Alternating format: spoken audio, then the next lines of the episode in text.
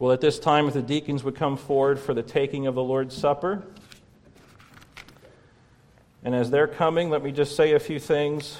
We are about to participate together as a congregation in the Lord's Supper, and we take the Lord's Supper very seriously.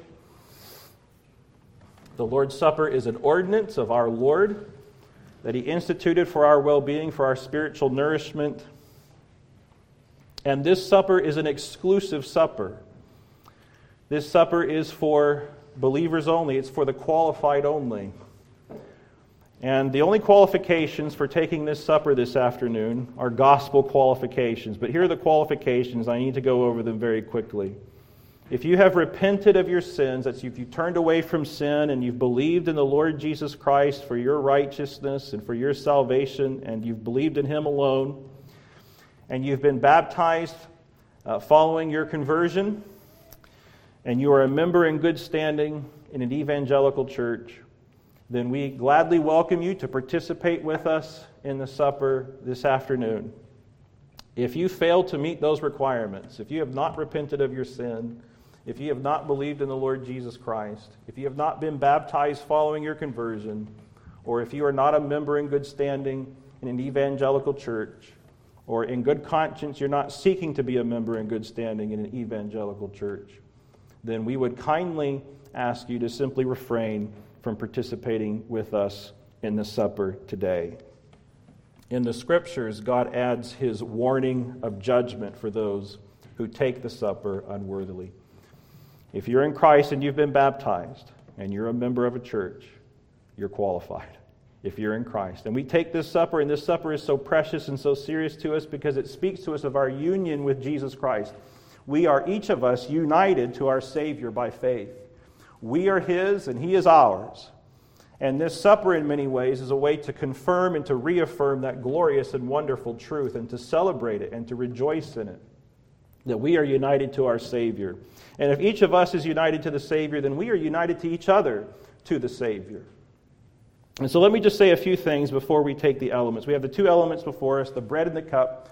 The bread represents to us Christ's broken body, it represents to us his death his substitutionary death in the place of sinners, his atoning sacrifice. The cup represents the new covenant that he accomplished by shedding his blood on the cross. And so, in many ways, this supper represents to us the death of Jesus Christ in light of his resurrection. It represents to us his saving death, it represents to us his powerful resurrection. Well, I think in the light of the sermon today, it would be helpful for us to think just for a few things as we come to the table today. Remember, this supper is to remember Jesus Christ, to put your thoughts and your meditations upon Him, and to feed upon Him, and to worship Him, and to renew your faith in Him. Well, today, these elements are a fresh reminder to us, brothers and sisters, that Jesus Christ has saved us from the condemnation that we heard about today upon the wicked and the ungodly. These elements represent to us that Jesus Christ on the cross has borne the wrath of God, He has borne it in full. These elements represent to us today that Jesus Christ is our righteousness, apart from our righteousness, and we are clothed in His righteousness. Brothers, this is good news. This is wonderful. This is glorious. This is a time to rejoice in Jesus Christ and what He's done for us.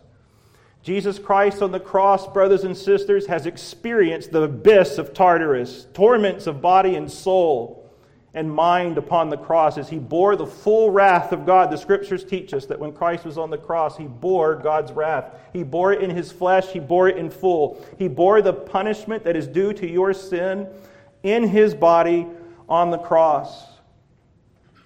Here's how I want you to think about this. Maybe it's just a little vulgar, but I think it will be helpful for you today. You're about to participate. You're about to partake of these elements. You're about to take this little piece of bread that represents Christ's body broken for you. And you're going to place it in your mouth and you're going to swallow it. And I want you to remember that as you swallow that piece of bread and it goes into your belly, so Christ on the cross bore the abyss that was your destiny. God would have cast you down into Tartarus, except that Christ bore that in your place.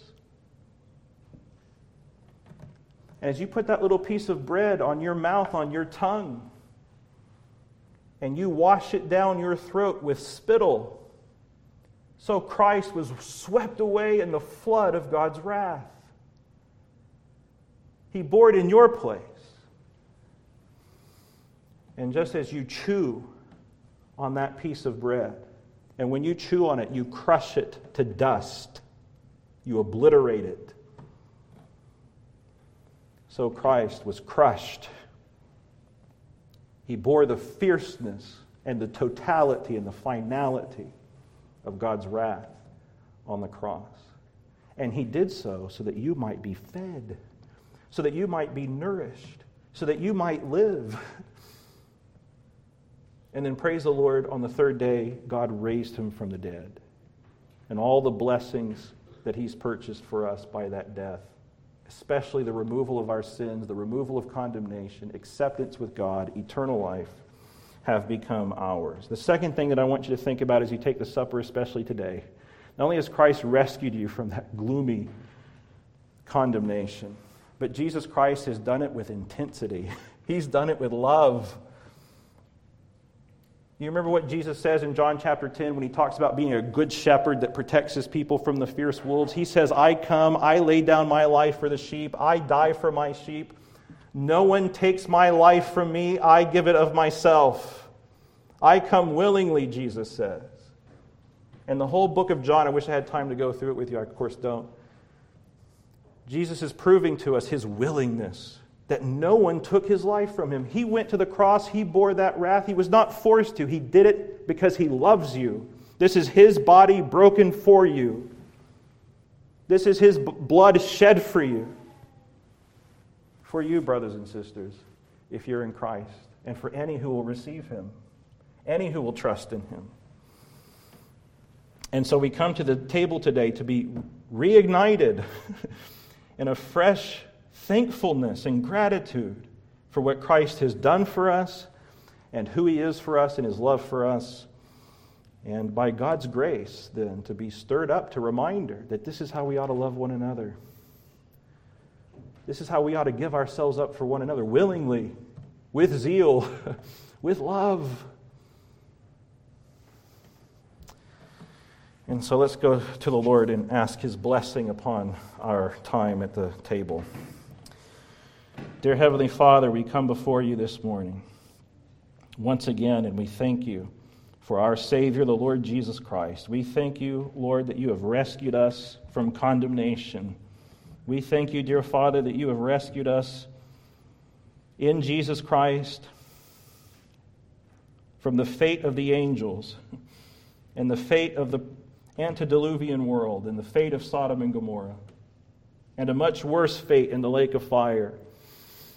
And you have saved us from wrath and condemnation. And we praise you and we thank you for this. And we thank you for who our Savior is for us. Lord, we confess our sins to you.